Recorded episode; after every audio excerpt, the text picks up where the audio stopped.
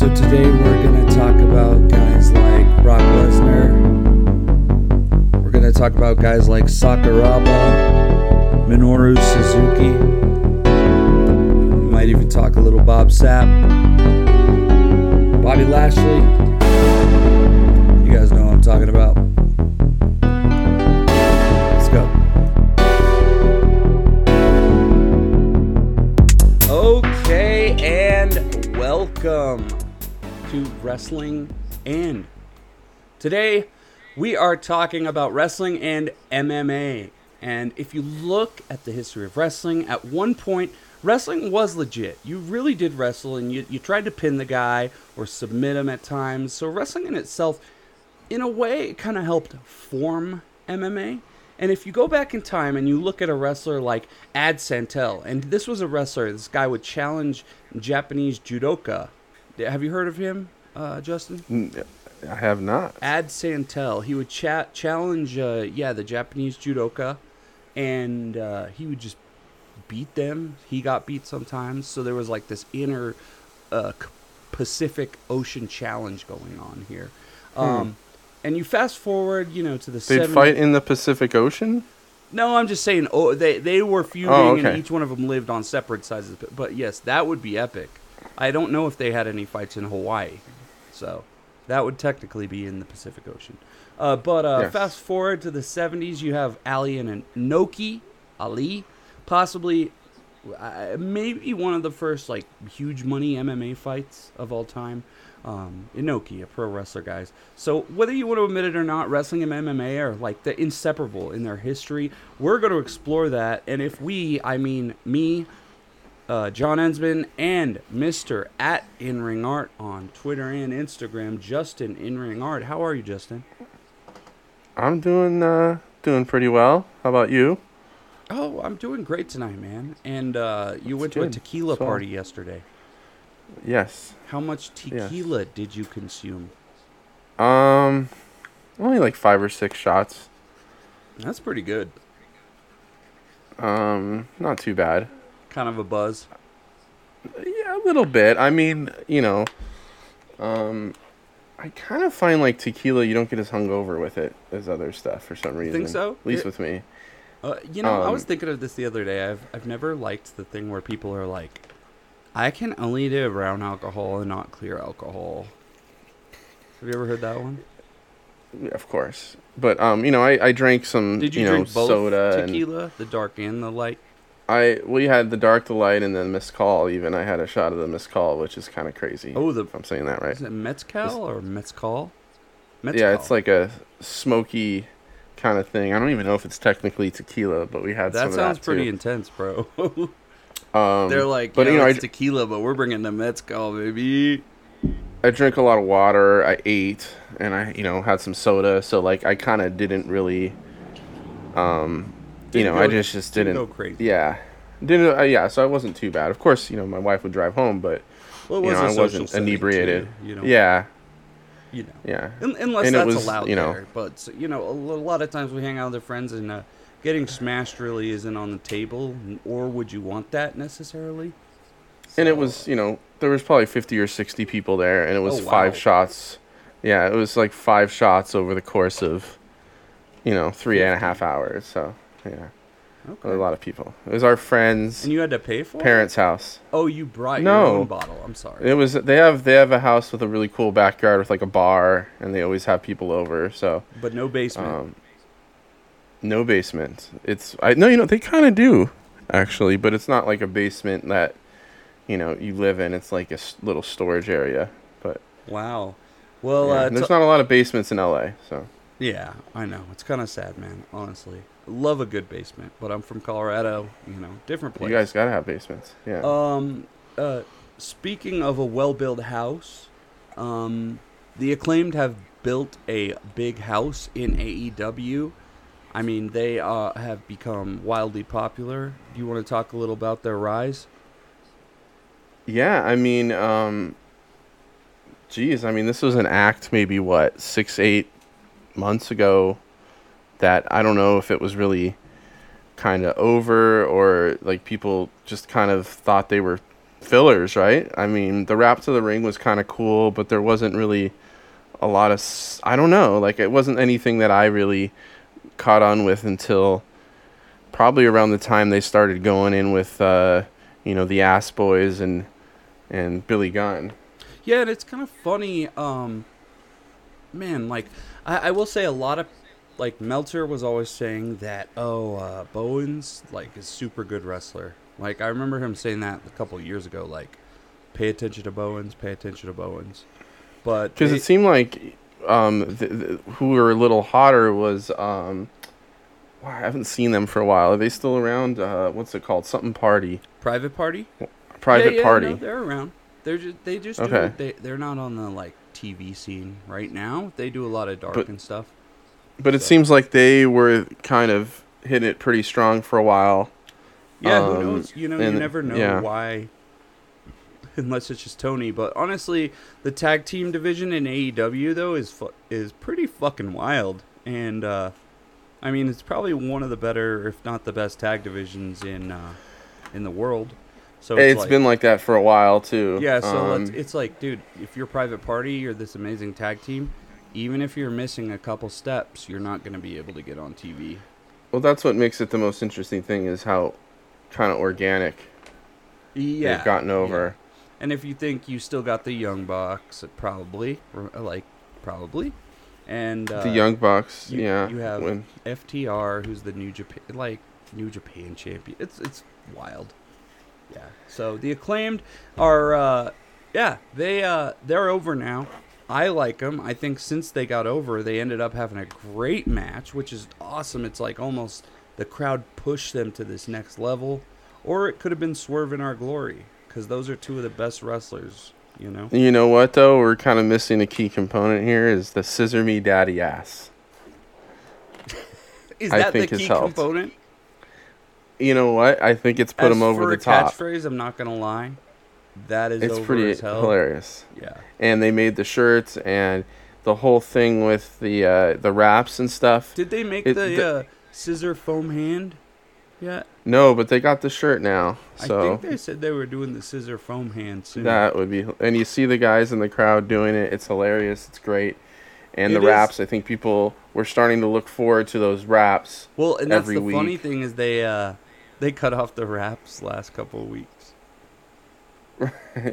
Yeah, they did, but there's kind of a you know kind of an Enzo and Big Cass kind of anticipation people get when they come out. I You think know, like yeah, a little bit Enzo and Big Cass. I think how could these guys not be over? You have a guy who raps, who's funny as hell. He's usually on topic, you know, he's a good wrestler.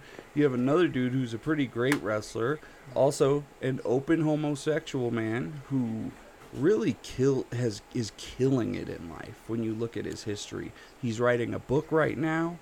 Um, you know, he's been through a lot of challenges and stuff.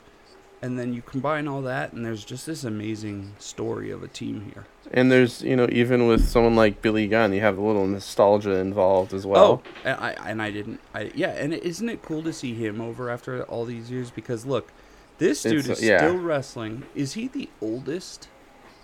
Like in AEW, is he? He's not as Oh, old he as Sting. well, no, he's not old as not as old as Sting, but he's the oldest guy that takes his shirt off. That's for sure. Is he the oldest dude that? Yeah. Okay. Yeah, he's he.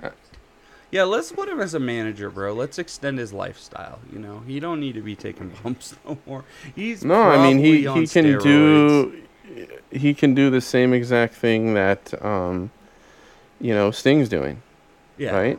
He Yeah. he can have the occasional six man, maybe tag team match. By the way, I am not saying he does steroids. I'm just saying he's huge. So maybe he's a genetic gift of God. Um, I actually don't know. Um, I'm not gonna. No, you know, yeah, it's- we don't like to- that. I mean, when you see a guy that's what 58 years old that looks like that. But but you know they Um, always say you never know. When you do a podcast, always assume that the wrestler will listen to it. And I'm not saying he does that stuff, but I don't know why I said that. He's just huge. He's huge, bro. no, I mean he's in shape and he's always been one of those guys that like, he's you know he's like six foot five, like he's huge. He's huge. That's why he was a, even Road Dogg- Attitude Era, bro. And even Road Dogg was pretty tall. People don't realize how big he was. How big is he? Road Dogg's probably about 6'3", 6'4". Okay, yeah, it's and attitude era and Billy Gunn's bro. probably 6'5", 6'6". Yeah, they're all Um, and they're it was huge. How big was Just Yeah. Incredible? Probably six one or something. I don't know. I'm glad Six, six, wrestling's one. getting shorter though, because like back then you had to be that big to get over. Well, and you think, yeah, when you think about it, like Billy Gunn, and they were always in the ring with like you know Mankind and Kane, and one of those guys who were Dustin you know, Rhodes, huge. he's tall, bro. Yeah, They were yeah. all big boys back then. Don't even talk about Andre the Giant's son. Okay, so right. uh, yeah, Swerve, great team, Swerve in our glory, amazing guys. I think this is like we talk about the tag team division, and the Swerve is in our glory. Like you know they're not going to be together forever, but like this was a genius uh, pairing on Tony Khan's part. Um, and these guys probably going to lose their belt and break up. I hope they. I kind of hope they break up on uh, at, at the uh, tennis arena. What do you think? I mean, we'll see. I mean, uh, like you said, there's a lot of tag teams, and really, maybe it depends on how long we're gonna have the Young Bucks. I would love to for. see either guy doing single stuff, especially Swerve. He's probably, in my opinion, at one of the best parts of his career ever. Um, so We'll see, because I think also, you know, in a few months we got World Tag League and Junior Tag League, and we'll see what they're gonna do with FTR. mm, You might still need Swerve uh, and Keith Lee to hang around that division if they do go to Japan for a month or whatever. yeah, it'd be uh, crazy. Well, I don't mean to swerve you, man, but how far? Uh, how far is the fastest way to San Francisco from LA? Probably. How a far is the fastest? A 45 minute plane ride? How, mu- how much does it cost? I don't know. Like these days, like it used to be a lot cheaper. I don't know. At least a couple hundred bucks. I don't know. All right, well, let's do it then because they're going to do AEW Revolution. Supposedly, they're looking to try to do it at the Cow Palace. Huh? Haven't torn it down yet, huh? You know what? I looked it Okay. up. I looked it up on Google Maps. I drove around the place, and I will say this is like a state fair type of. No, that well, it's literally a palace for cows. I mean, that's it was for the rodeo and for The where they'd store all the cows. about Yeah. is there's no um, stadium seating. Do they bring in bleachers? It's a freaking warehouse. I don't know. I don't know. It's well, that would be very, very Japan if they didn't have bleachers, though. So Dude, it's. Uh, I'm pretty sure it's just like flat across like all 50 rows. yeah, I, I, you know, the San Jose Sharks played there for a few years, so, I imagine they had to do something. Well, They had to have had something Did- there. They might have gutted it out since. I don't know. I don't know, but that's a you know very legendary West Coast wrestling uh, wrestling place. though. Yeah, that's true. A lot of history in the Cow Palace. Yeah. Well, um, did you do you remember New Japan playing at the Palace? And it was like a Um, huge show with Kenny Omega versus what? Ishii? Yeah, well, isn't that where Hiromu broke his neck? Oh yeah. Yeah, And then they had was there. the the turn. They did Gedo's turn, right? I think, and that's also oh, a lot of big stuff happened there. And I think isn't that where uh, we had the whole Jay. Jay with White. the Jay White, um, Josh Barnett thing, Oh, it was Jay White. I think they went. ag- he or was that Long Juice. Beach? I don't know.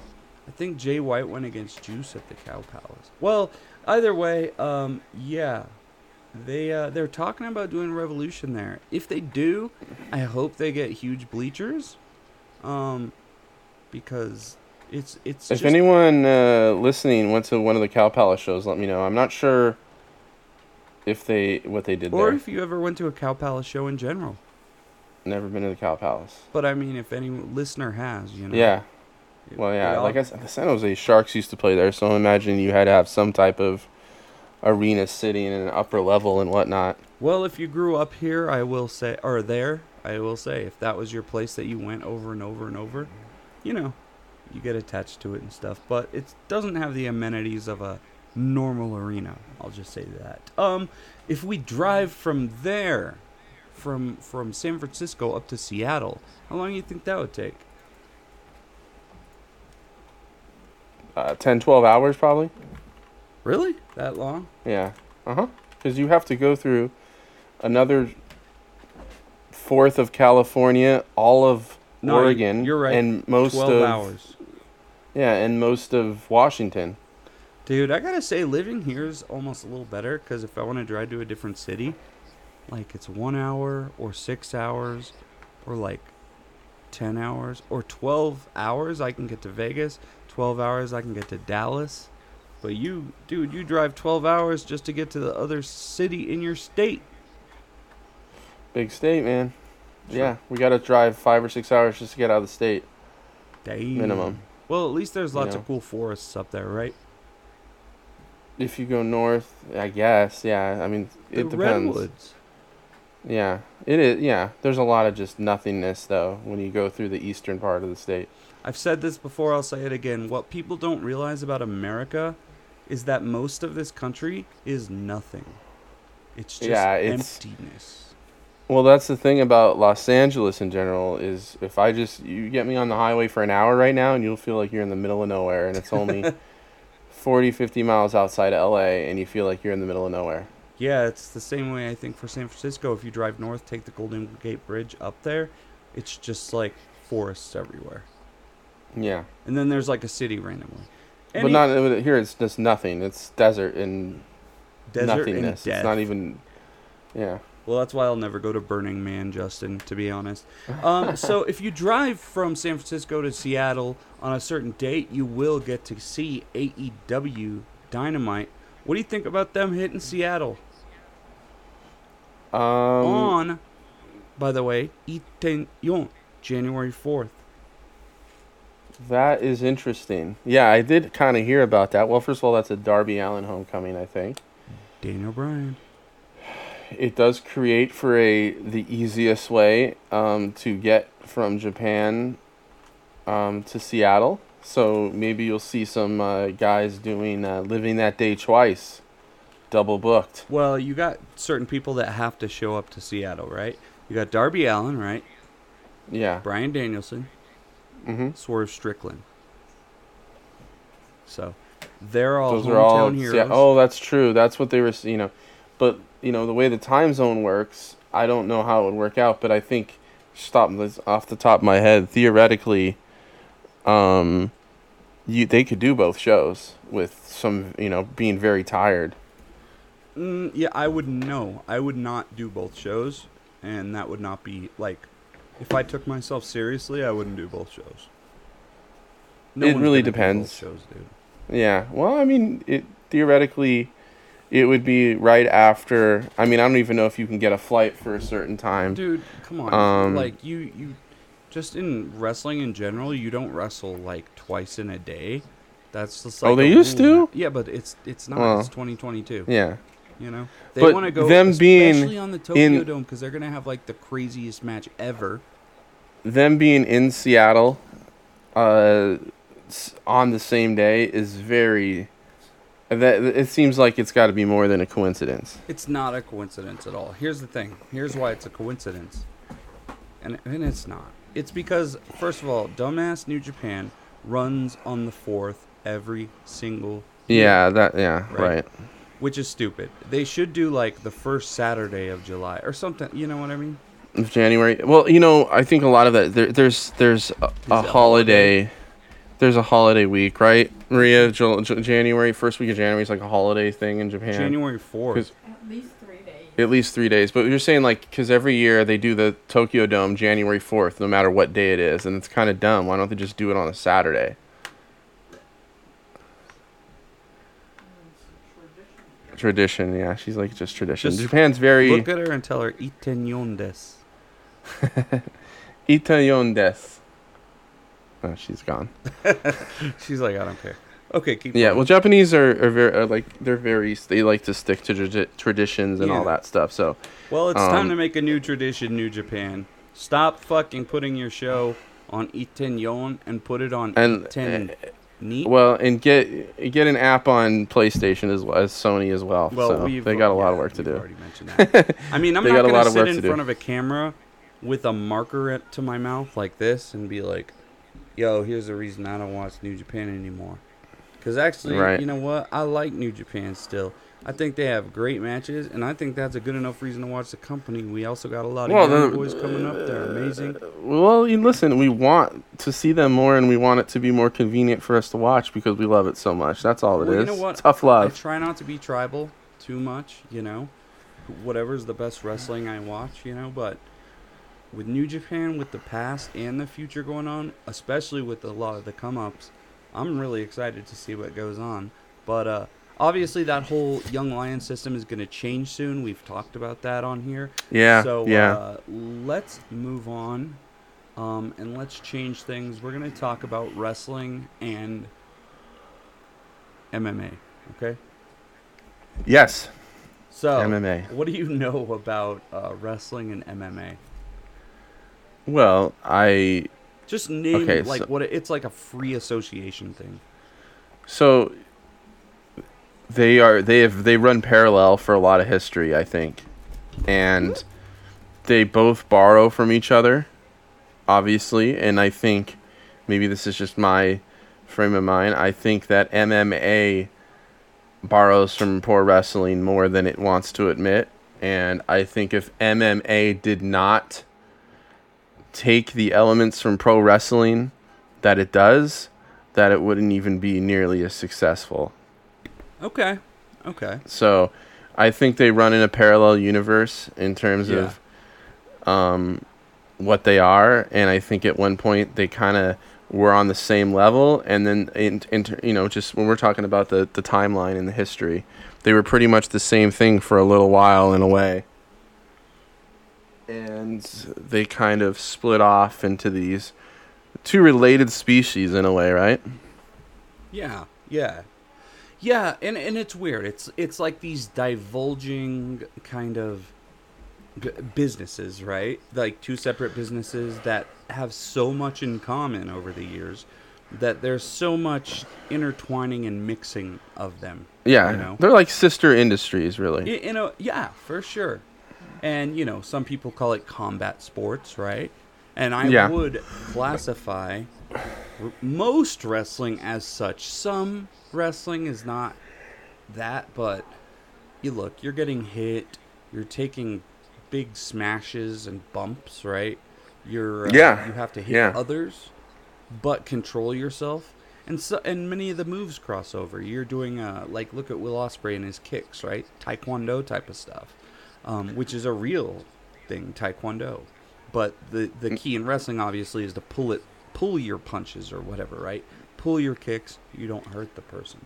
So uh, and it's also to protect yourself and to protect your opponent and Yeah. the training that a pro wrestler goes through to learn to protect themselves and also to um, endure and endure. you know pain, have stamina to sure. pain so there, there's a similar quality there but mma takes it in the direction where you're actually trying to hurt the other person Yeah, it, it is. It's weird because they have the. I like that you say that. It's like the exact opposite goal, but hmm with the similar, you know, similar traits of respecting your opponent, you know, um, performing and being a performer. So it's really interesting how. Yeah, well, I think that you know MMA fighters are like, I'm gonna try and hurt this other person to win, and if I just happen to entertain people along the way, then so be it. Um, but I, you know, I know I have to get people interested so they buy tickets. I don't know. I mean, Um, no, because you have to cut promos in MMA. You have to get interviewed after every match that you win. And Right, also- you have to put up an interesting press conference Yes, because you know it gets people to buy the show. Yeah, Just like uh, AEW, you know, Dana White does press conferences, which is awesome. It helps. and the weigh-ins and all that, and that's that's also something that we can kind of save to a distant cousin, like at boxing, right? Um, well, boxing is another one yeah, that kind of is off to the side as well. Influenced Ali? Who influenced Ali? Oh yeah, I mean, he'll tell you it was uh, classy Freddie Blassie, gorgeous George. Yep. And so Um, yeah, you know you're gonna see these tie-ins everywhere throughout the years. Really, they're inseparable. And uh, so Yeah. yeah, um, I'm excited to get into this with you. Um, so if we go back to history, combat, you know, has always kind of been a sport, right? At like all throughout the years. And you know, I wrestling. yeah. th- There's always been a morbid curiosity to see who wins in a you know a battle of survival and Whether- fight between two like- dudes. You know, with tigers involved. Yeah, they got Sure. crazy with it. Um, but the even, circus element. but even the circus, you know, they were trying to make this big entertaining, you know, freak show of a thing. But um, wrestling and uh, striking, you know, wrestling ended up turning into its own thing and becoming very popular American sport, like straight up wrestling. And fighting evolved on its own in many countries. In China, you have Lei Tai. Have you ever heard of that? No, I have not. And it was just like straight up fist fighting in an Hmm. arena. Okay. Um, in France, you have Savate. You've heard of that one, maybe? Savate? That that's that sounds familiar. Yeah. And in England, you had uh, bare knuckle boxing. Have you ever heard of that? Yes, I have. Have you ever done it? No. Yeah, I try to. I think I punched Yeah. a kid once when I was young, but uh, try Mm. to avoid I- fist strikes too, in uh, general.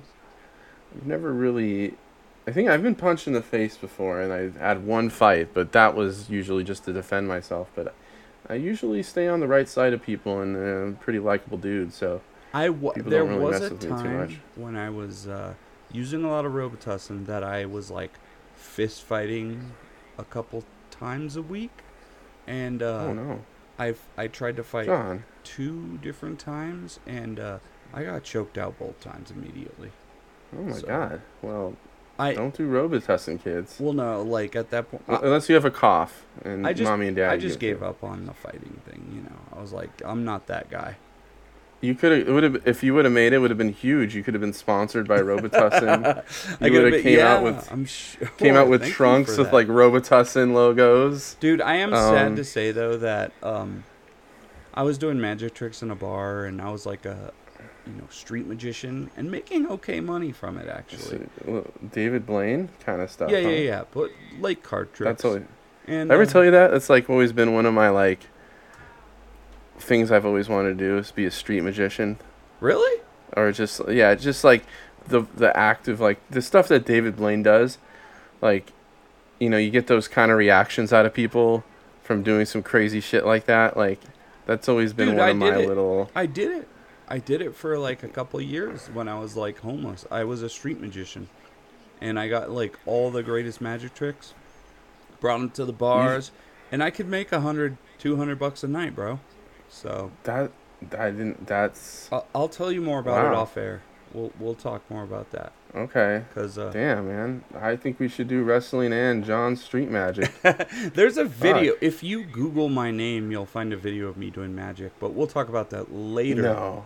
Um. Anyway, It's like in between swigs of Robitussin, you're like, you know, making I a person's know if I was on four of hearts show up in their pocket or something. Yeah, dude. I was like, Oh, you know, dude, I that's was like, crazy. Abracadabra. I took so much Robitussin that I made myself reappear. You know what jail. though? Do you think if you if you go back in time and you look at all of it, it's just you in the corner doing all this stuff? People are looking at you funny, and you think you're like impressing all these people. No, because I made a lot of money and drinks. Oh, maybe you just reached into the cash register and didn't realize no, it. dude. I remember I could get drinks from like any hot girl in the bar at the time. And look, look, dude. Not saying I was getting him t- to you know hang out with me, but it was pretty easy to just you know do a cool magic trick and then be like, all right. But your MMA record ended up being what, like 0 and 3, basically, out of all of it. Yeah, and I will tell you this: there are better MMA records than me that are wrestling right now. So, And what what kind of asshole chokes out a street musician? Leave, uh, street, well, no, uh, I attacked magician. him. I attacked him outside Oh, the hookah okay. bar. He was this Asian dude, and I was like, "You want to talk shit?" And I was like, "Let's do this. Let's see if I can go." And he choked me the fuck out, bro. And I tapped out. I, I know. he let go, and I just walked off. All right, live to fight another day. No, don't get me wrong. My leg was like unwalkable for like a week, but uh, Mm. Anyways, uh, so we have Lei Tai, which uh, is a Chinese martial art. We have Savate in France. And uh, in 1905, we had a French Savateur, George Mm. Dubois, fight judoka Ri Nirand. In 1957, you have a boxer, Jacques Cayron, fight a karateka, Mochizuki Hiro. So we had A what? A mechanic? Like a guy that worked on cars? no a karateka. A car tech. Isn't that what they call mechanics right. in Europe or something? So we have to have a talk with the vi- listeners Yes. and you, buddy.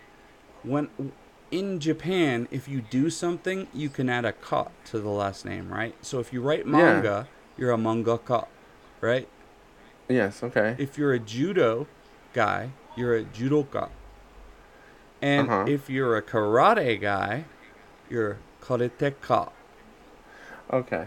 What? Okay. Okay. I know the whole adding the uh to everything. And and Um, I forgot to write notes on that, Justin. I'm sorry, but uh, yeah. So ju- uh, the the only words you'll you guys will hear is karateka, which is karate practitioner. karate person. Judo Judoka, judo practitioner. Probably the only Okay. words you'll hear, but mangaka is manga writer. Anyways, um, in the late 19th century, we had like a bunch of forms of wrestling and combat, and you you had that that like the emergence of the catch wrestling. What do you do? You know anything about catch wrestling? It, I mean, it has a huge influence on MMA and pro wrestling.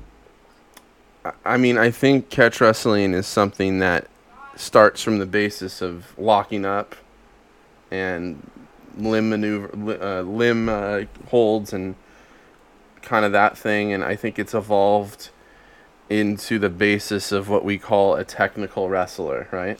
Yeah, I mean, uh, it, it, it's. Uh, I mean, you had different like wrestling and submission um, uh, classes. It's also- right. You had It's the absence of. Uh, it's ground based, and it's the absence of like striking, right? Uh, yeah, I mean, but what I was saying is you had jujitsu, right? Developing Yeah. in Brazil, Brazilian jujitsu. You had jujitsu in Japan and judo. And catch wrestling is something that developed more in the America and Britain, right? And became this style of, like you said, ground wrestling, submissions, technical wrestling. So, um, yeah, you're you're totally right on that, man. Um, in America, you started to have a lot of legit. They did started doing boxer versus wrestler matches.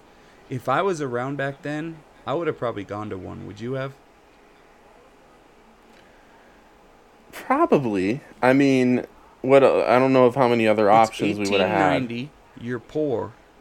Like- Eighteen ninety. I'm poor. and I got a nickel. You got a nickel. And I'd probably like, go watch Yo, some a fights. nickel's gonna get you into this fight, and it's like the everyone's going in town. Yeah, everyone's screaming and Yeah. you know gambling and it's like the Wild West.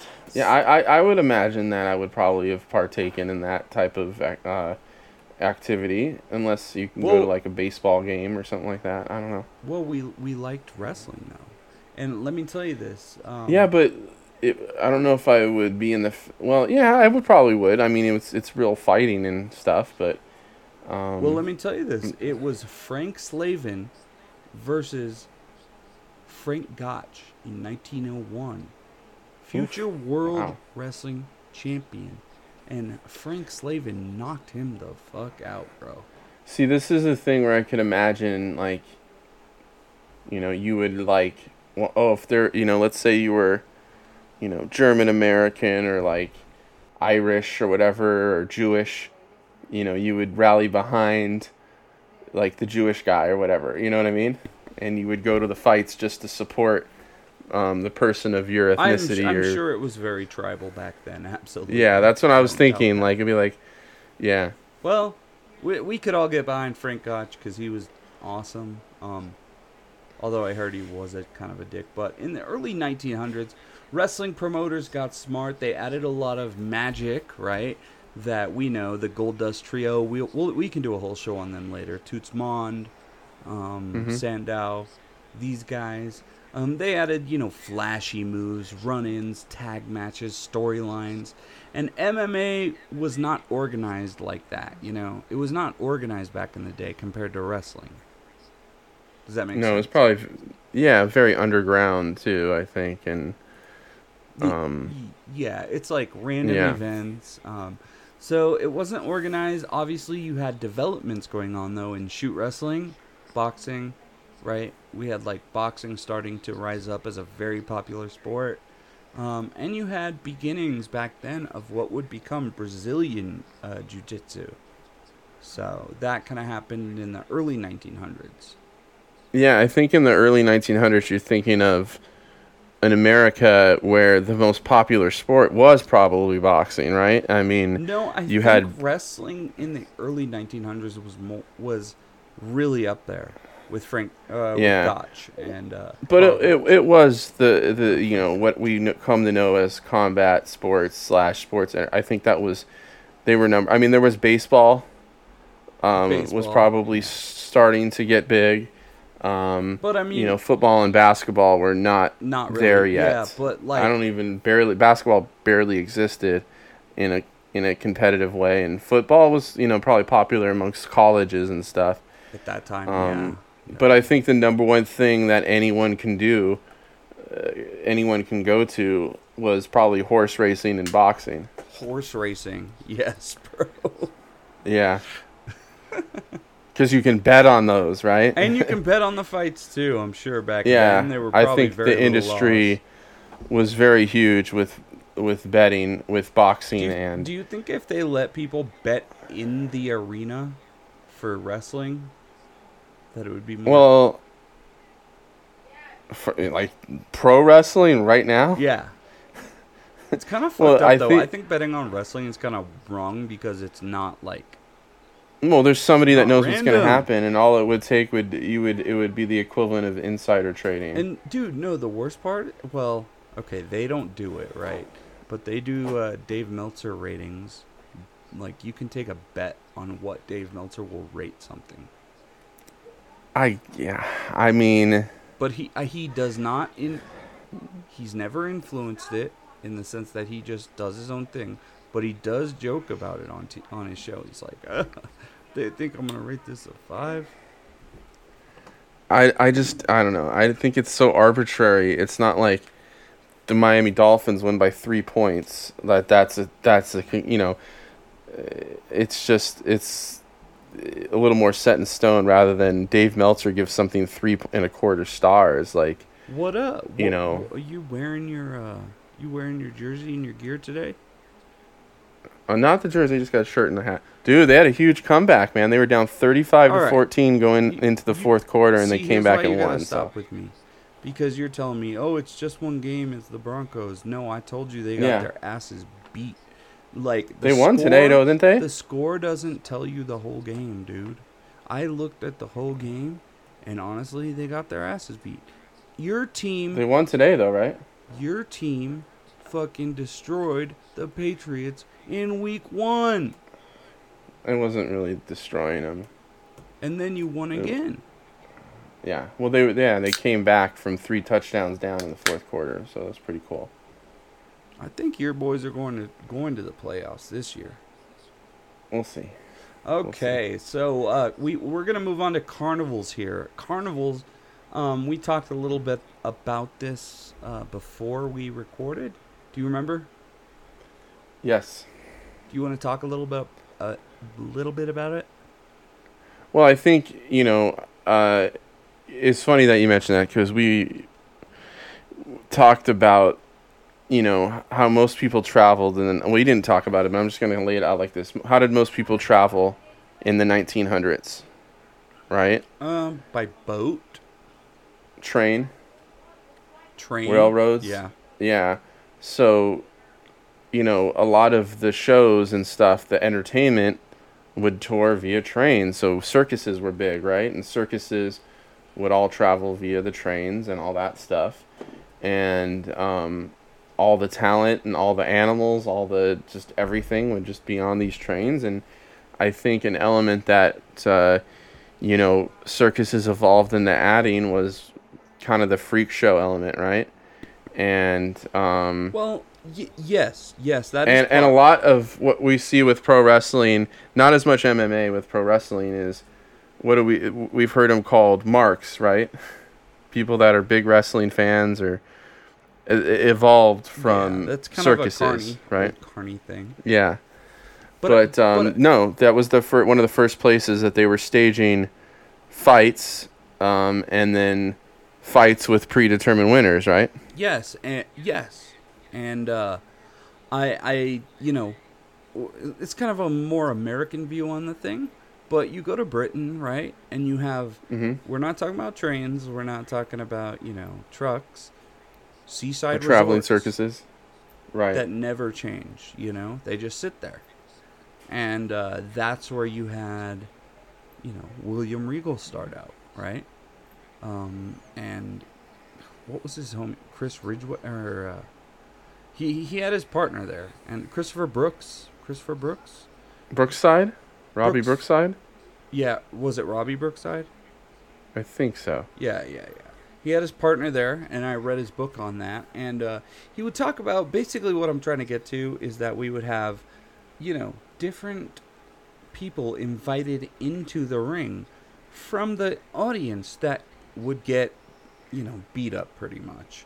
Um, you could like wrestle any of the guys if you wanted to, if you could prove you were tough, and you know they pay. But it was it was like it was like any other circus game in the sense that like you're not gonna win because these guys Right? Yeah, the rigged carnival games, right? yeah and, The- and a hustle all the element. stuff they like all the dudes the wrestlers knew how to you know submit or like pin dudes like any random strong man right so we have a little mma there right in the sense that we have the pro wrestler but it's more like tricks and games right Absolutely. And I think there was an element where you had the average person think that they might be able to get something over or get get over someone with something. Oh, they probably had a had a method. They probably sent out Yeah. their other dudes or something.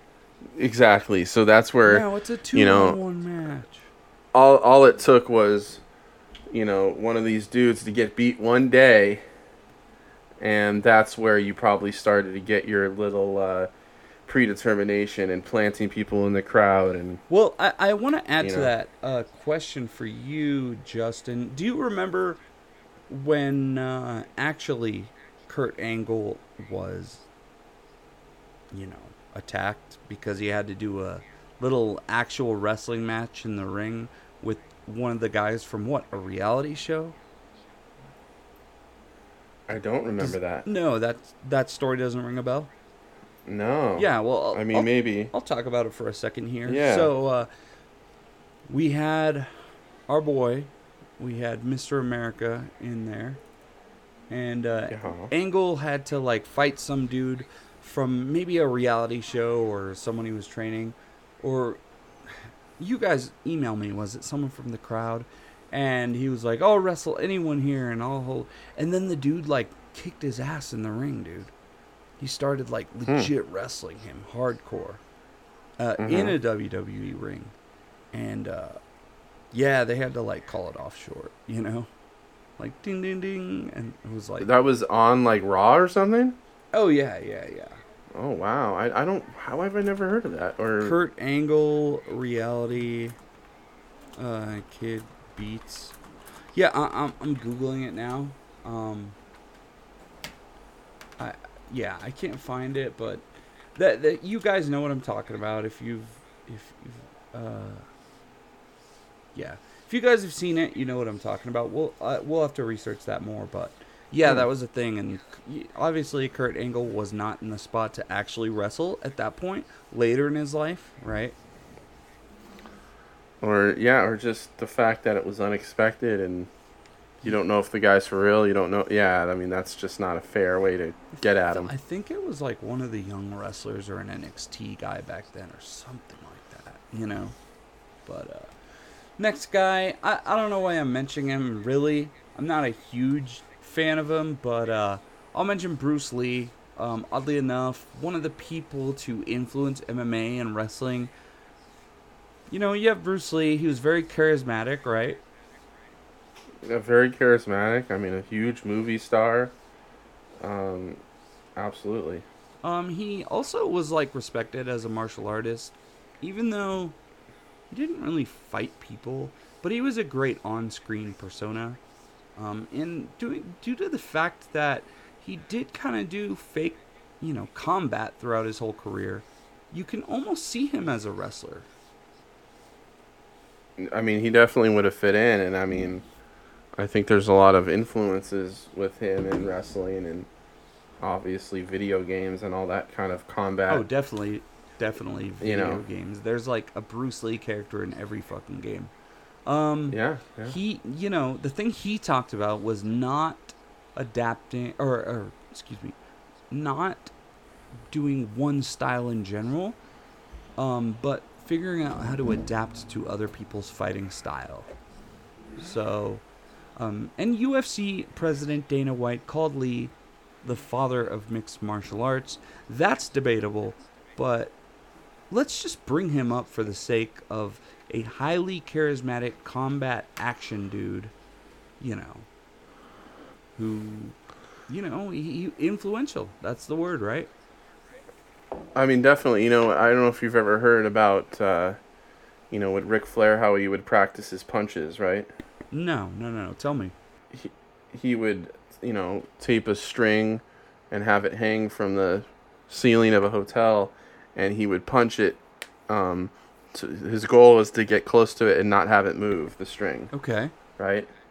Just to me, that seems like a very Bruce Lee thing to do, right? Like in terms of doing stuff like that on a movie set and Yeah. um, I mean, Bruce Lee was uh, basically choreography, right? He was choreographing, uh, choreograph, God, why can't I Choreographer? it? Yeah, he was choreo- choreographing. There you go. Um, Took him a little bit scenes, to spit right? that one out. Come on, Justin. Yeah. You're getting old, brother. well, yeah. Um, so he had to, you know, choreograph those those fight scenes, Yeah. right? And very similar to pro wrestling, where you don't Did- really want to hurt hit the person, right? though, or did he have some? I would imagine he had a big part in it. Well, you you never know. There's always I. This is gonna sound bad, but there's like Wing, Win Pin Ping Lee or something. You know, I, you know I don't know. he might. Well, I'll say this though. Y'all talk about Bruce Lee. That's cool. I think Jackie Chan is better. But here's the thing. Jackie Chan was awesome. He wasn't as influential on combat sports because Jackie Chan, we all knew he was an actor. But when, um, you know, Jeet Kune Do and uh, Bruce Lee was around, it was a little more, the lines were a little blurred. Like, people were actually scared of him and shit. I mean, yeah, definitely. I mean, I think there was less of a, you know, the the fourth wall. We didn't really see these guys on Twitter or you know with their side, you know, streaming Twitch channels and Did- stuff like did you- that. yeah, so I know. Did you see uh, Once Upon a Time in Hollywood? I, you know what, I gotta see that. Dude. Oh my god, you dude, you have to watch that movie like right now. Yeah. It's it's like takes place all around your neighborhood, Yeah. right? Probably, yeah. And you'll see restaurants and shit that too, you yeah. you know, you're like, I remember that Oh, place when I was a kid. But uh I, I'm not gonna talk more on stream about that. Just you need to watch that, bro, and then we need to talk Okay, about it okay. afterwards because they have a Bruce Lee in it, and it's hilarious. Okay, moving on. 1976. Inoki versus Ali, 1976. One of the most important moments in wrestling and MMA for sure.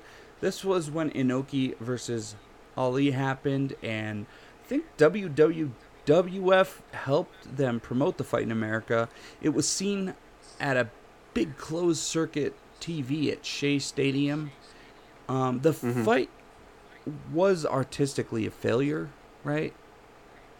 Yeah, I mean, this is the first time you had kind of two people with two different um, styles or types of combat, right? You had a wrestler no, versus because a boxer. we talked about that before. We had wrestlers versus judo guys, but this was definitely the most um, heavily marketed one. oh yeah, I mean, that, uh, yeah, and it was not a. Sh- this was a shoe, right? There was nothing It was a shoot. entertainment about it. Inoki pulled guard the entire match, laid on his back, relied on leg kicks for 15 rounds. So so he just kicked Right. Ali's legs. He laid on his back and kicked Ali's legs. There were And let me let me see. I want to look uh, Muhammad Ali how old he was at that point you look it because up. I don't know if it. w- Yeah, you look it up. Um, th- this match was, it was weird because there were like certain rules. They they made up like all these weird rules for what each performer could do. So it wasn't necessarily like on equal grounds. Um, Yeah, Muhammad Ali was 34 years old. 34. So Muhammad Ali probably in. Probably, great- you know, state of his probably on the downslide of his career. Do you know what happened after the match to Muhammad Ali? No. Well, I know that the those leg kicks really did not. They t- had some long term effects on him. He was hospitalized for three days, Justin. Right. Yeah. So, uh, I'm gonna say Inoki won that one. Um, to be honest, but uh, it was a failure, kind of in the sense that like artistically, but a lot of people watched it. They uh put it. It was a spectacle Sh- for Shea sure. Stadium, dude. Yeah. I mean, And you- that was probably the biggest place you could do it back And then. And Bruno San Martino watched it and was disgusted by it. I could see that. Yeah, there's like a recording of him watching that match at Shea Stadium. Oh, really? Yeah. He's he's just like not cool with it. Um all right, so we move on. We're from the 70s kind of into the 80s. We're going to take a 10-year leap here. Obviously, we have martial arts stuff going on all over the world. But we're looking for like the bigger companies that push this martial arts and wrestling kind of thing we're talking about. So in 1984, UWF was founded in Japan. Justin, do you know about UWF? You should. Not too much. Not too much. But I've, I've heard of it, but uh, I'm not very well versed in it. I will have to send you I some should be. matches then. UWF is some really cool stuff. Um, it's a pro wrestling company. It was a pioneer for the shoot wrestling style. And you've heard of that, right? Shoot wrestling. Yes. Mm-hmm. And you know, it's it's pro wrestling. Looks a little more like real wrestling with the uh, lot of technical stuff. Um, and I'm gonna just tell you now, man. Watching it honestly, it it it is pro wrestling. You can tell nowadays, right?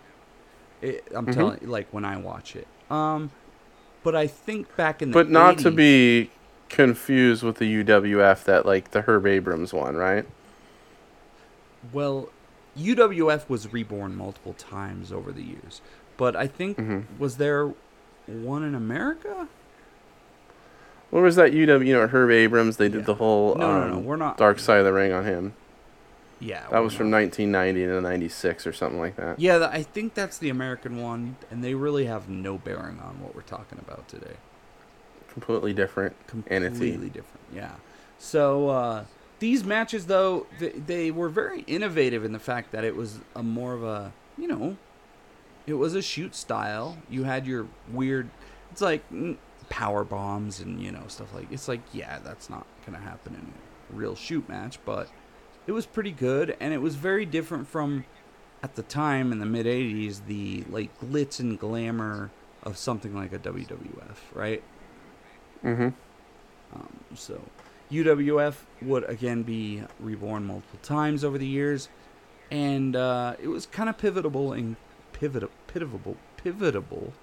I, I meant So to you're having a hard time too. pivotal in kicking off what has become MMA. Then we have Pancrase. Do you know anything about them, Justin? Minoru Suzuki. That's it. That's all I know. Okay. really. And it was kind of a, I think uh, Ken Shamrock was involved, but that was like a kind of shoot pro wrestling thing in Japan, correct? Yeah, yeah, yeah. It was shoot mo- for the most part, right? And when I hear the, I think, why is it called pancreas? You know, It's not. It's not called Pancreas. seems like a weird name. I know it seems like a weird name. That's all. Mm, well, there's a historical, you know, it's not in Japanese, but uh Pancrase started a few months before UFC, by the way. So that's really cool, right? They they had the jump on Sure. Yeah. Um, Pancrase looked like UWF, right? They had a wrestling ring, but it, they, they were actually shoot matches, and you could do um, you could do rope breaks, dude. Okay. So, you know, kind of really mixing, blurring the lines here. And uh, sometimes there were a couple times where the title had to change. And actually, they like, they kind of worked those matches. Okay. So it seems like they had a little flexibility in terms of that stuff with that company. Yeah, I don't think it was like 100% what was happening backstage, but I think that like Suzuki had to win because his opponent was about to lose his visa or something like that, you know? And um, Right. so they just they just had him. Did they get the out. full cooperation they needed, or was it like No, it was they it had was to? full co- cooperation. Yeah. Gotcha. So uh, it started before UFC. Um, the matches were generally real and like honestly, these are some great matches in Pancrase. Some of the original Pancrase stars, right, who ha- have moved Mhm. on to pro wrestling. We got Bas Rutten, Minoru Suzuki, Masakatsu Funaki, Ken Shamrock, and uh, I recommend anyone interested in Pancrase.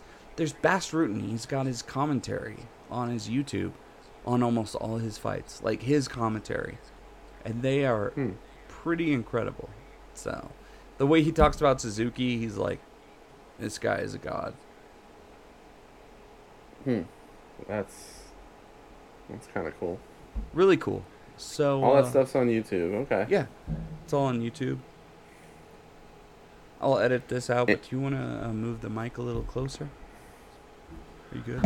There you go. It's pretty much right up there. That's better. I just took it away for a second. Okay. Next, we have the UFC. Have you heard of them? Yeah. United Fight Channel, right? Yeah. What do you what, what like? As someone in America, we live here. What do you, what do you think of UFC? I'm not. I've, I'm not really a big UFC guy, um, personally.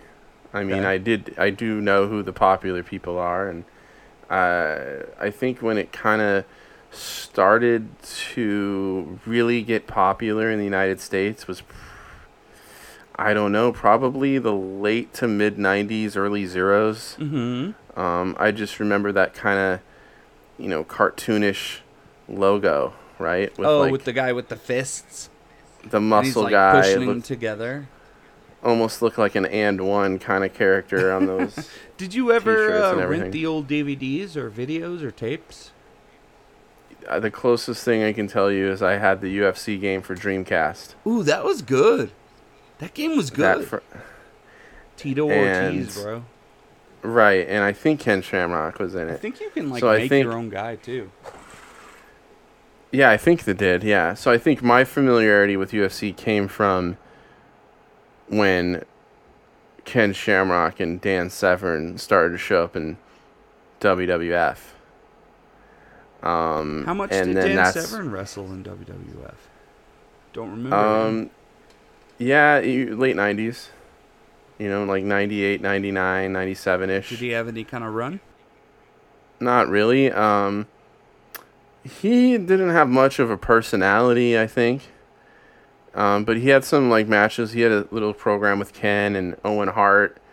Um, and uh, he remember D'Lo Brown would come out with that chest protector. Would he? Oh yeah, yeah, yeah, yeah. That was Dan Severn that stretched him out.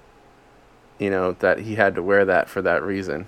I love hearing that, bro. I absolutely love hearing that. Like, Yeah. UFC so I remember like. so- I, I drew the Owen Hart and the Danger Tights, and you had no idea that was around that era, like okay. 98, 99 Attitude Era. That was probably Owen's last kind of set of tights, other than the, the Blue Blazer stuff he was doing. Wow. That was like he was going back and forth between the dangerous stuff. And Yeah, that that's a total Vince thing that I hope gets never happens again.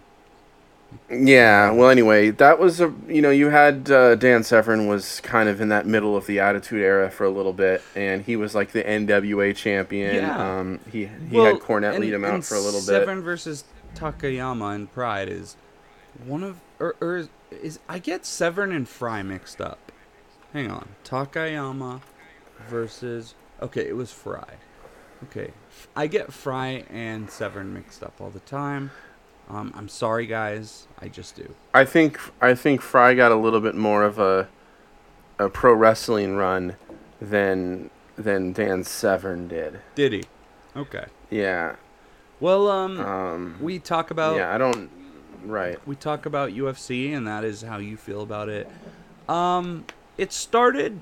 The UFC started kind of gimmicky, right? It was like the sumo guy versus the boxer, but n- nonetheless, it was MMA, and I think that Yeah, it, I think it kind of started with that kind of backyardy kind of vibe, and And I believe the Uh, first M- uh, UFC one was in Denver. that makes sense. I guess They're the only place that think- would allow it. There there was an element I think at the beginning. At least I felt like it was like, uh, you know, you had pro wrestling starting to get popular again, and you know a lot of people knew everyone knew pro wrestling was, you know, quote, quote unquote not real or whatever, and this was the real thing. So you it was almost like you were watching like a Faces of Death video or something like that. Like you like people, it seemed like a little bit of a forbidden Yeah. fruit. Like you weren't supposed to be watching this kind of thing. Well, I, I can say Um, I, you know. I'm I'm, I'm kind of glad that it happened in America, let alone Denver. I mean, combat fighting, you know. I I'm kind of glad to be in a country that loves combat, like Japan, right? Us, Brazil. So, I'm kind of glad that UFC has blown up.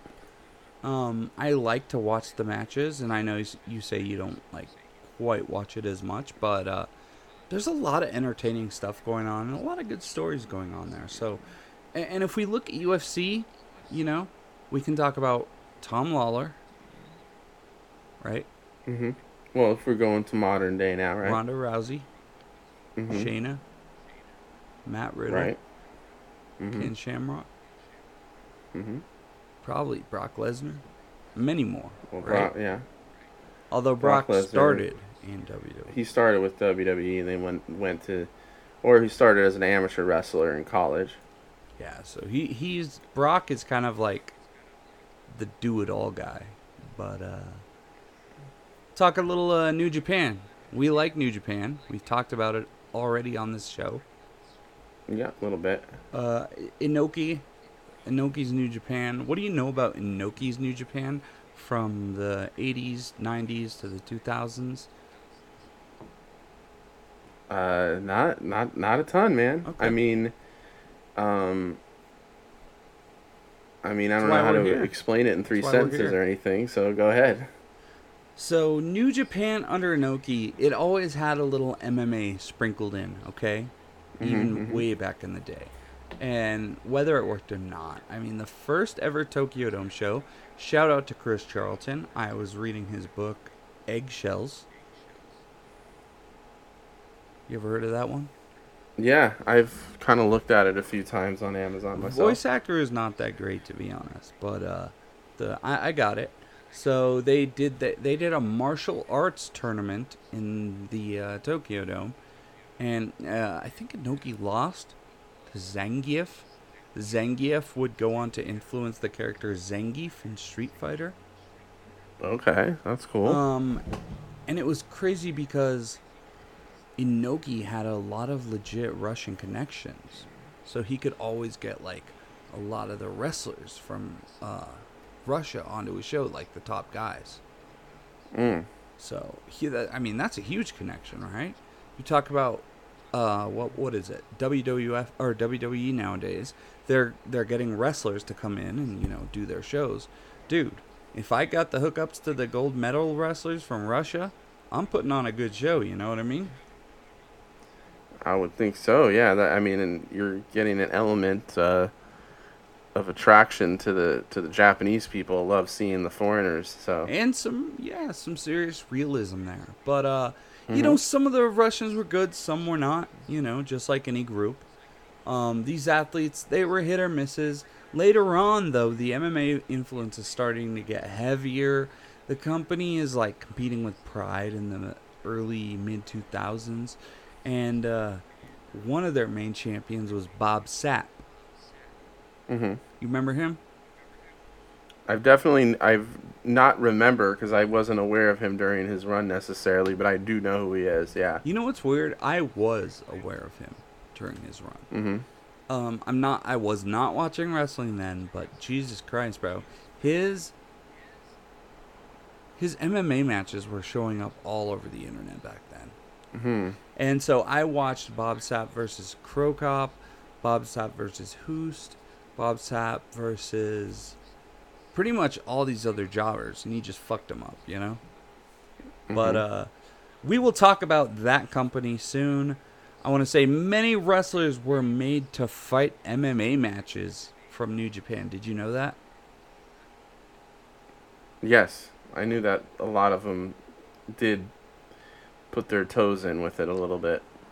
No, I'm gonna say, MMA and wrestling are two different skills, brother. Oh yeah, Wha- being good at one does not make you good at another.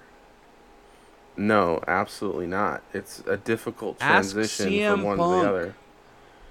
Or, you know, uh, ask. Uh, you know, there's some guys that didn't transition to the other side too well either. Well, Nakamura, okay? Let's talk about him. Right. Dude had to do MMA matches, right? Was not that great at MMA matches. And he, uh, you know, he does knees. His thing is knees, right? He does jumping knee and sliding knee. And they said, Why do you do knees? And he's like, Dude, because I did MMA and knees fucking hurt. Right. And they probably add a level of separation between you and your opponent and almost protect you as much as they hurt someone else. Yeah. Um, you had Liger had to do an MMA match. Did you know that? I think I've heard that, yeah. Dude had to wear his mask and he got beat up. You had just like don't force your guys to fight fucking MMA. Yeah, I mean, we talk about the the training regimen. If we thought it was difficult, uh, you know, in the in the dojo, um, you know, ten years ago or whatever, back then, I bet you it was even rougher. Now, I want to talk to you about uh the mix of pro wrestling and MMA as far as training goes. Do you Right. know of wrestlers that train in all sorts of different um, martial arts? I mean, I think there's all kinds that do that train, and I think Nakamura is probably one of them that trains in jujitsu and judo and all oh, that I kind of stuff. he's and- getting his uh, jujitsu belts now. But I, I think there's an element. I think he's um, like a brown belt now, bro. He's been training for like I- the last year. I think there's this is where the line of the, I think the training can be similar. Um, I think that pro wrestling trains with the real combat, and you know you hear about the guys at the dojo putting the real moves on and all that stuff. To, um, I think pro wrestling's, um, they try and weed out the people that don't want to commit to it I love that. right? And but in when you're training like that in MMA, you're doing it to prepare yourself for a real fight and to build a tolerance to the pain and all that stuff. But They're very With pro similar, though, wrestling- in a sense. in a way, yes, it's a mental thing, of You course. definitely too, have to think, weed out the pain in both.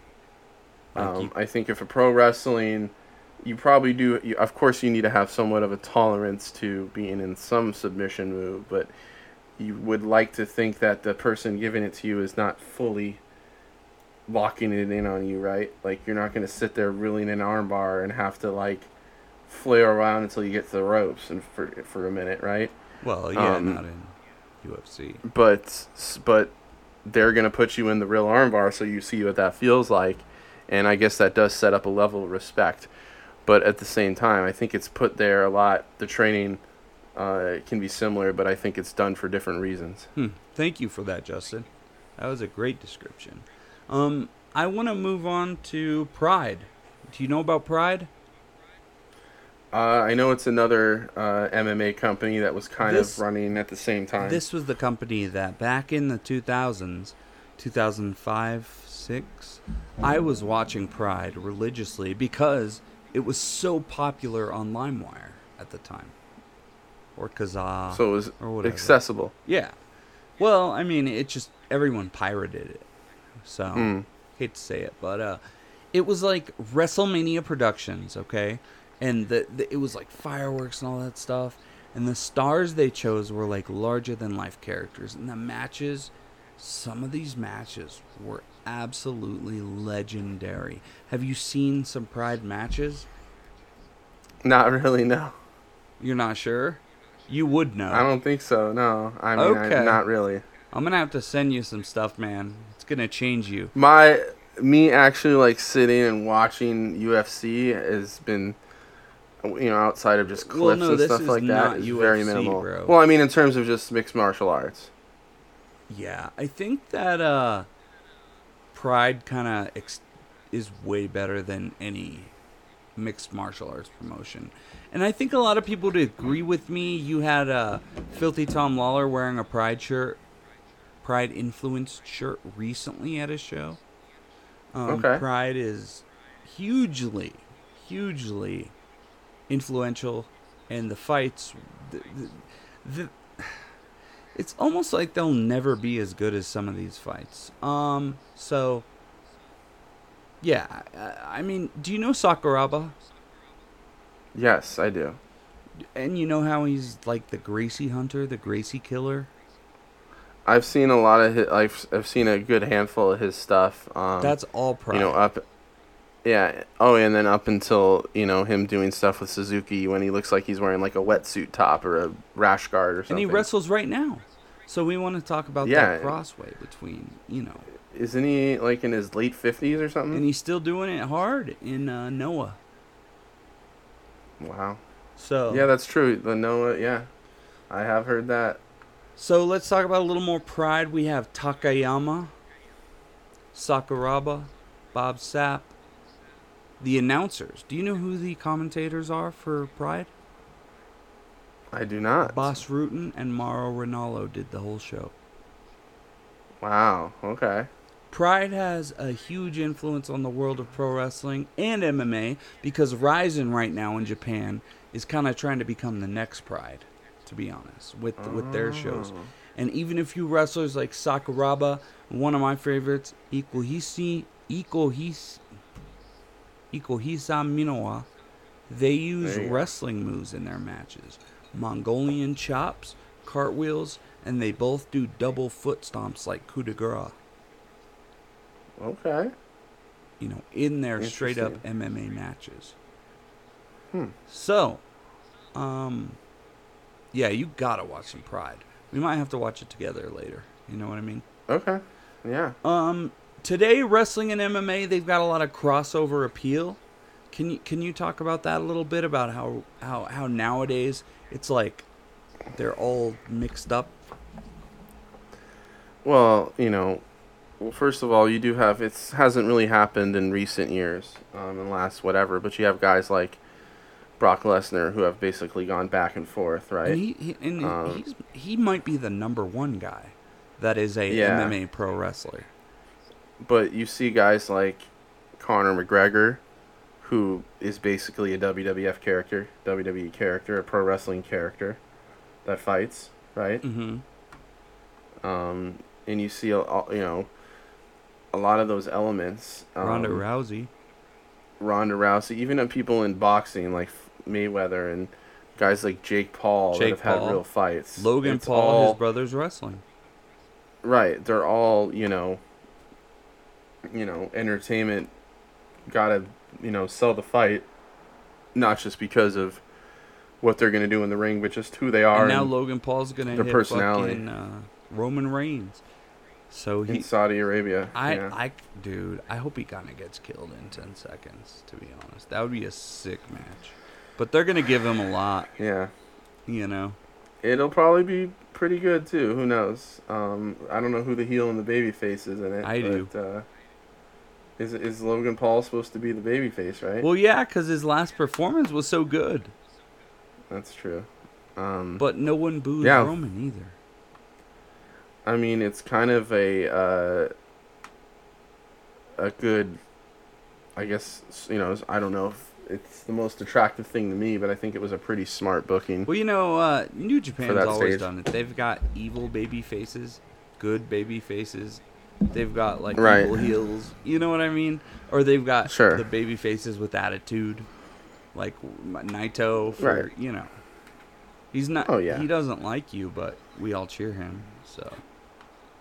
Um, Yeah, so I think uh, now I think this is where um, MMA is borrowing and being so influenced by pro wrestling because I think a lot of these fighters now know if they want to be popular, they have to have a personality. yeah, it's true. Un- unless they're just absolutely, they got to get more bang for their buck because I don't think anyone wants to watch a fight where they think the two guys love and respect each other, or they want to watch a guy that's just going to punch someone and knock them out in one second. oh yeah.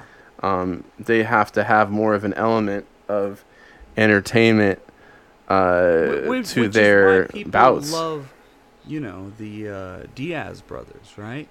That's why people love McGregor because they do have that element of personality, and it has influenced MMA from wrestling in the sense that you do have to be able to cut a promo, be a personality, kind of have a gimmick, stuff like that, if you really Yeah. want to stick out. Or in Jon Jones' case, you your gimmick is that you get arrested every couple months. Anyways, or you um, yeah. I I feel like some of the some of the more uh, like we can talk about the crossover appeal is that some of the biggest wrestling media outlets like Fightful, Observer, Ariel Helwani, they all cover MMA and pro wrestling. Yeah, I when did, has the Observer always covered MMA? since like the early 90s. Oh, okay. Because I was wondering if it was something that happened when wrestling started to get less popular and MMA blew up. They had to cover it just out of necessity. I think Dave Meltzer stay always relevant. decided to cover Okay, I didn't know that much. Yeah, popular combat sports. gotcha. Cuz he he does boxing too if it's a big deal, but Mm, Mainly, okay. you know. Okay. so um Boxing hasn't been a big deal for a long time, but even boxing, you got Tyson Fury, somewhat regularly involved in pro wrestling. There you right? go. That's another. Um, thank you for saying that. I did not write that down. Yeah, it's another crossover, right? And yeah, we talk about MMA. even Conor pro- McGregor has had his things to say about pro wrestling, right? Yeah, and we talk about At times, MMA and pro wrestling, yeah. but what I really mean is like any different martial art and pro wrestling. And obviously, we could Mhm. go into the details of how this character was influenced by Jeet Kune Do, and yeah, we're not going to do that. But we're talking big money MMA, pro wrestling mix up, and pro wrestling has also kind of become a way for fighters to continue working, still make money after they can't really or don't want to fight anymore, right? Uh, yeah, I guess it's another way that they can, if their skills are starting to diminish, they can have a whole new life in pro wrestling where, you know, if you're in the right place, your strengths can still be. Um, Brock Lesnar. Yeah, Brock Lesnar. Well, I mean, Matt Riddle. Those are, and, you know, Tom Lawlor. Josh Barnett. And those, those aren't necessarily guys that couldn't win an MMA fight today. well, it's Josh Barnett, that, I think he you know- tested for drugs, bro. Okay, well, I mean, he can get clean and go do it again, but he's also a guy that's getting older, and I don't, I haven't seen him pro wrestle too much He had a either. good match against uh, one of the young lions up there, Coughlin. Yeah, he was like, "Yeah, I Well, want to he does fight his you blood again." sport thing too. Yeah. He does his blood sport thing too, right? Yep. Yep. Yep. Yep. So AEW has a relationship with American Top Team, right? Right. Or they did. I don't.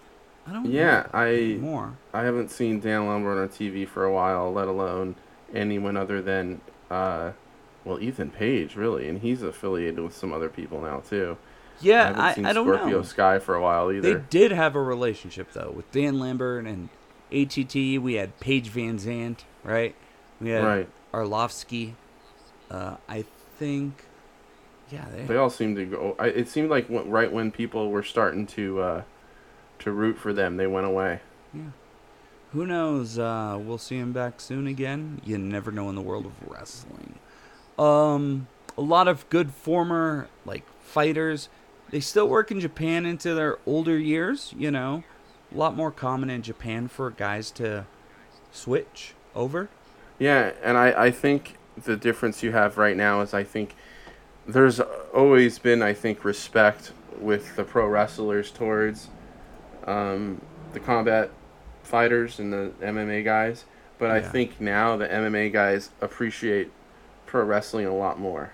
Yeah. It, well, you know, you know? I, I hope so. I commented recently in a uh, the UFC Reddit that something about like, oh, I'm going to WWE or something, and I got downvoted to hell and smashed, and people were like, Well, that shit's for kids.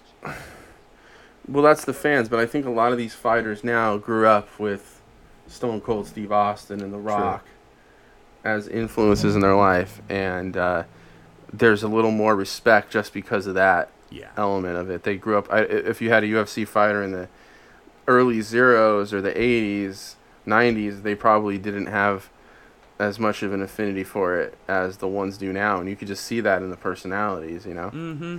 I could totally see that, dude. Um, I also want to say that MMA. Uh, we're gonna talk about financials for just a minute here. MMA is definitely growing. Um, more tickets being sold, and it's expensive. Have you seen that shit, dude? I I've never ever been interested in going, let alone looking at the prices, but yeah. I could see it being a very expensive thing because how often does it I'm pretty into your sure for like the uh, the like house shows they do in Nevada, it's like what was it like 180 for a seat yikes. in the back. So And plus you're you're you're watching through a fence yeah, from far well, away. if you get a good know? upper angle, no, I guess, yeah. but uh, I still think it's funny that in the basement of the United Arena, there's a room where you can watch the shows that has no view to the shows. Where's the United Arena? What's that? Uh, in Chicago. oh, United Center. United right, right, right, yeah. Yeah. Like you c it's it's like a million dollar basement area that has no view it's just a tv Huh. anyway um yeah we talked about american top team and i'll say this that mma growing wrestling a little stagnant but it's okay to enjoy both right Yeah, yeah. We're Why not wouldn't tribal it be? here. I mean, you don't have to choose one, yeah. one is meant to be entertaining the other could end up being entertaining but the thrill of not knowing with mma is part of the excitement. So i mean let's not be tribal and be like oh fucking wrestling sucks mma whatever. Uh, and while mma moves have been popular in japan for years justin they've worked their way into american wrestling like with the bcc the blackpool combat club right? Yeah, I mean it's a very uh, kind of MMA type of organization, I guess, in terms of you know the toughness and the training and striking all that stuff we've seen. Yeah, the striking. Uh, it definitely borrows from that for sure. I'm thinking the big, huge elbows. Absolutely, the ground and elbows pound. and, and just the the comeuppance of guys like Wheeler Yuta and just Claudio's kind of upbringing, all very UFC like. Yeah, yeah, it's pretty cool stuff, man. Um, let's look finally as we talk about wrestling and MMA.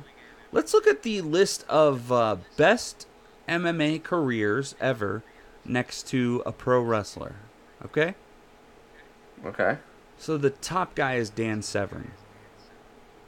all right. 101 and 19 in fights, which is fucking crazy.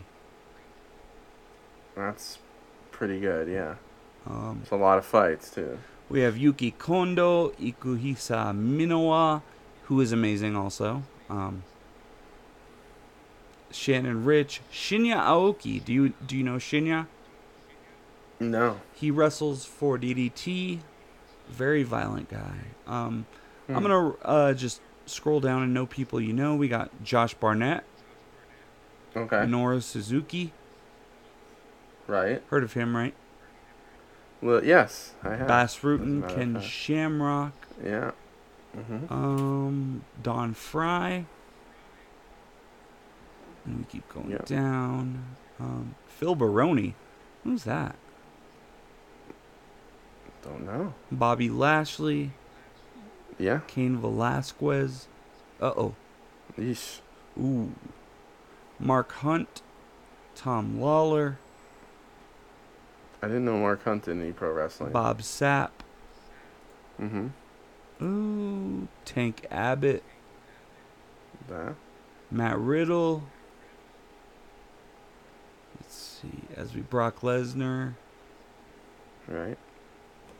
Keep going down, guys. We got Jake Hager, Nakamura, and these are your biggest losers: Jack Gallagher. Ooh, Oh, jeez. Kensuke Sasaki. Now these are the guys that Brooks. were forced into doing it. Right. Nobuhiko Takada, amazing talent. Um, Takayama. As we go down here, Dylan James, Taka Michinoku, Jushin Thunder Liger. These guys got their ass whooped. Yuji Nagata, CM Punk. We're going down the list, bro. These guys Wow. suck. Yeah. It's they're two different sports, people. Don't expect someone to be good at both. Not everyone is Brock Lesnar, right? Well, yeah, completely different um, skill sets, really. Fucking a, bro. So, well, I think we covered it, man. Uh, the big influence here. There was a huge influence uh, between both of them, and the moves are. It's kind of an ongoing thing, right? Like we're still seeing how it's working out with MMA and wrestling. We're seeing the mix Yeah. happening as we go. I think these days, I think the the more common path is to go from MMA to pro wrestling. Yeah. Um, than it uh, than it was the other way around. Um, And you know what's sad is I heard like that. I said, uh, I think it's the more of the respect that MMA fighters have for pro wrestling these days because of probably the generation they are. Uh, they were, you know, they grew up in. I heard that Gable Stevenson is terrible. I also did he have some kind of legal things or no, he's like accusations not, as well? Not really. he's not progressing. not progressing. Well, that's, he's got plenty of time. It took Mark Henry a long time to really catch on. I mean, not everyone's Kurt Angle, Mm, Far from it, bro. Far. but like I heard, I thought there was some kind of uh, you know accusations against him. Let's not. Let's not go into that. I don't. But know. I yeah, but I heard do that might have been something that would, but I didn't know it was actually that he wasn't, um, you know, developing like they thought in terms of, uh, his uh, you know, in ring or whatever catching on. Yeah. Right. Yeah. Well, he's got time. It takes a while. Well, no yeah. rush. Unless you're te- uh, des- desperado, right? I mean, it seems like somebody like uh, Vince was probably really pushing for him to get out there as soon as possible, but now they're probably True. just realizing, you know what, this dude's not ready. Triple H is in charge, Yo, and that's Triple why H you're is probably being like, "Yo, can you do these things?" He's like, "No." He's like, "All right, cool. You're not yeah, ready." keep keep marinating. Yeah, Yeah, I'm sure he's a lot stricter on the in-ring stuff. You know, it's not just like this guy looks amazing. He just doesn't want to throw someone out there yet. I mean, he put Johnny Gargano out there. That was a ballsy move too, and he. I heard the matches were awesome. Did you watch those? Well, no, no, but I mean, Johnny Gargano is like a, a real pro wrestler that's Did trained, you, dude? You know what I did the other night? proven himself in ring. I watched the uh, Stardom, Stardom Grand Prix. Right? Oh yeah, Yeah, and uh, I have to say, do you know Natsupoi? Does that ring No. a bell? Oh God, Dude, she is so. so. fucking good. We talked about the history of Stardom. If you guys want to hear it, listen to Wrestling and Stardom. Yeah. Obviously, Justin does not remember anything from it, but uh, no, I don't remember anything from five minutes ago, dude. I know, bro. But It's rough. No, no, but I definitely um need to watch some Stardom for sure. no, the I the- just don't know where to I, fit I'll it have to like send you a couple matches because it was so, dude. That she like drop kicked her in the head through the ropes and just awesome charisma, you know. Um, so Hmm. a really entertaining stuff.